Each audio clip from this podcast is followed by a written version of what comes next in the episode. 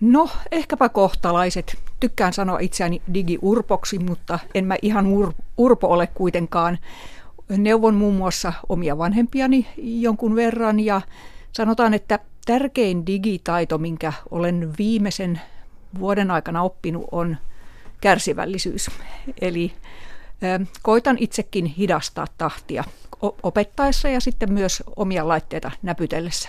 Niin. Olet siis mukana kampanja vastaavana maanantaina käynnistyneessä Nettiä ikä kaikki kampanjassa. Mihin tämä kampanja haastaa? Nyt haastetaan kaikki meidät vähänkin digitaitoiset suomalaiset auttamaan jotain läheistä ihmistä helppojen ja arjessa hyödyllisten digitaitojen kanssa. Niitä on ö, tuolla meidän haasteen sivulla listattu, mutta voi ihan minkä tahansa itse valitsemansa digitaidon opettaa ja monenlaista, ö, monenlaista tota, tehtävää onkin jo meillä opetettu. Miten tähän haasteeseen voi ihan konkreettisesti siis osallistua? Mitä pitää tehdä? No, sitä varten pitää päästä sinne nettiin. Eli se, joka kirjaa haasteen osallistumisen, on se auttaja, eli opastaja. Se voi olla ystävä, sukulainen, naapuri, kuka tahansa. Ja, tai vaikkapa perheenjäsen. Mm. Mennään Ylen nettisivuille osoitteeseen yle.fi kautta nettiä ikä kaikki. Ihan tämä kampanjan nimi yhteen kirjoitettuna, nettiä ikä kaikki. Ja sieltä löytyvät tehtävät ja, ja hyvin helposti pääsee sieltä painamaan valmisnappia, kun on muutaman ruksin laittanut. No millaisia tehtäviä noilta haastesivuilta löytää, jos ei vaikka keksi itse opetettavaa tehtävää? Meillä on neljä valmista tehtävää siellä, joista voi valita, jos ei sitä omaansa keksi. WhatsAppin käyttö, eli se pikaviestisovellus, joka on kännykässä ihan näppärä, miten se laitetaan ja käytetään. Toinen on tunnistautuminen verkkopankkitunnuksilla, koska verkkopankkitunnuksilla mennään vaikkapa julkisten palvelujen nettisivuille sisään. Mm. Ja tämä opastus tehdään tietenkin niin, että vain se opastettava näkee ne tunnuksensa. Nehän on jokaisen henkilökohtaisia, eli verkkopankkitunnuksia ei toisille saisi näyttää. Kolmantena on sitten sähköpostiosoitteen luominen, koska monta asiaa verkossa ei pysty tekemään ilman omaa sähköposti- eli mailiosoitetta. Eli, eli ihan, ihan, että perustetaan se oma sähköpostiosoite. Ja viimeisenä Yle Areenan käyttö, koska Yle Areena on kuitenkin ihan valtava kirjasto. Siellä on audiota ja videota, eli, eli ääntä ja kuvaa niin paljon, että mikään aika ei riitä, riitä niiden katseluun. Ja siellä on todella paljon kivaa katsottavaa ja kuunneltavaa, jota ei löydy näiltä tavallisilta radio- ja TV-kanavilta. Mm. Millaista muuta hyödyllistä materiaalia näiltä haastesivuilta löytyy? Me ollaan tehty näistä haasteen tehtävistä semmoiset hyvin selkeät ohjeet. Mikko Kekäläinen puoli seitsemän ohjelmasta ihan kädestä pitäen neuvoa, miten nämä, nämä tehdään, nämä asiat, nämä tehtävän, tehtävät. Ja sitten meillä on siellä monenlaista artikkelia ja videota, jossa katsellaan digitaitoja ja digitalisoitumista eri kanteilta. On kevyempää ja vähän raskaampaakin tai se, semmoista painavampaakin luettavaa, mutta on, on myös visailua ja kisailua. Katja Solla, mikä sysäsi tämän kampanjan liikkeelle? No täällä ylempäässä varmasti se, että silloin tällöin tulee TV-katsojilta soittoja, että, että he painelevat television kaukosäädintä, mutta ei millään tule se Yle Areena-kanavan näkyviin. Eli ihmisille on vaikea hahmottaa, mistä se areena löytyy, että sitä varten täytyy olla nettiyhteys olemassa. Ja koska on selvää, että perustaidoissa on, on paljon vielä opeteltavaa ja, ja puutteita, niin ajateltiin, että lähdetään ihan näistä perusasioista liikkeelle. Digitaitojen puute koskee ehkä ennen kaikkea iäkkäämpää väestöä. Miten suuresta joukosta tässä oikein puhutaan? No, kaikkein luotettavin luku löytyy ehkä tilastokeskuksen sivuilta. Sieltä voi ynnäillä, että suomalaisista yli 65-vuotiaista puoli miljoonaa ihmistä ei käytä nettiä säännöllisesti tai asiointiin. Käytännössä on netin ulkopuolella.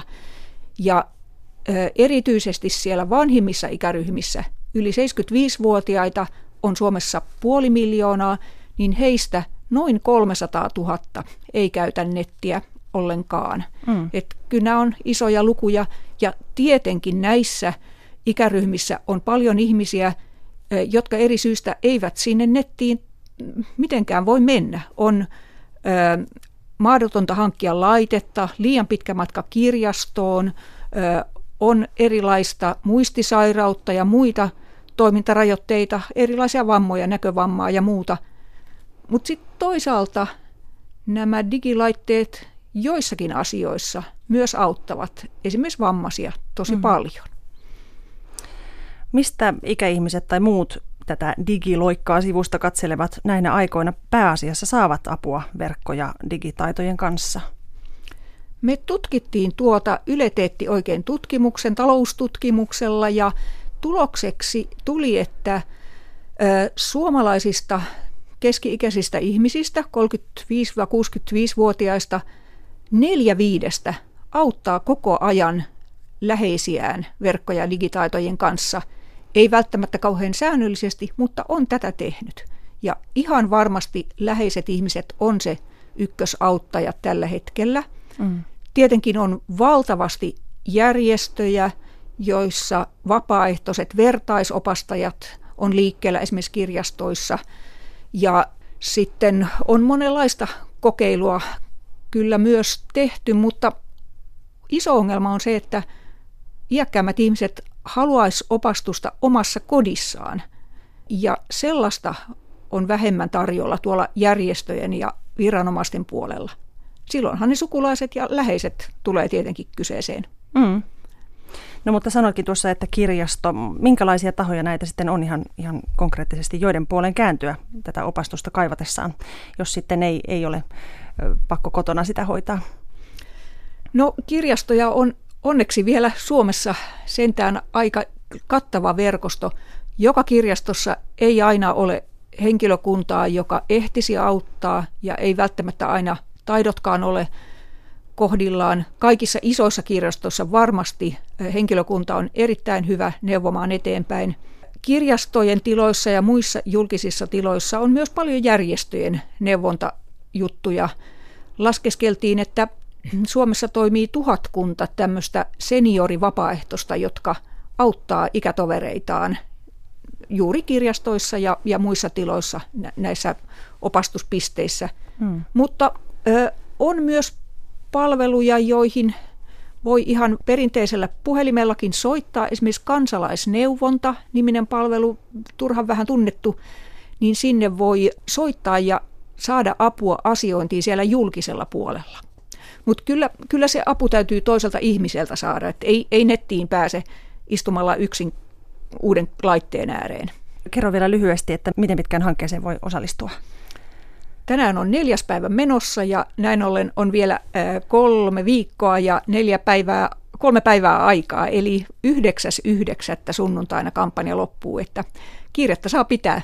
Niin, ja paljon on erilaista ohjelmaa, mitä nähdään ja kuullaan tämän kampanjan puitteissa. Nostatko pari esimerkkiä? Nyt paraikaa pyörii Seniorit somessa uusintana, aivan ihana sarja TV1.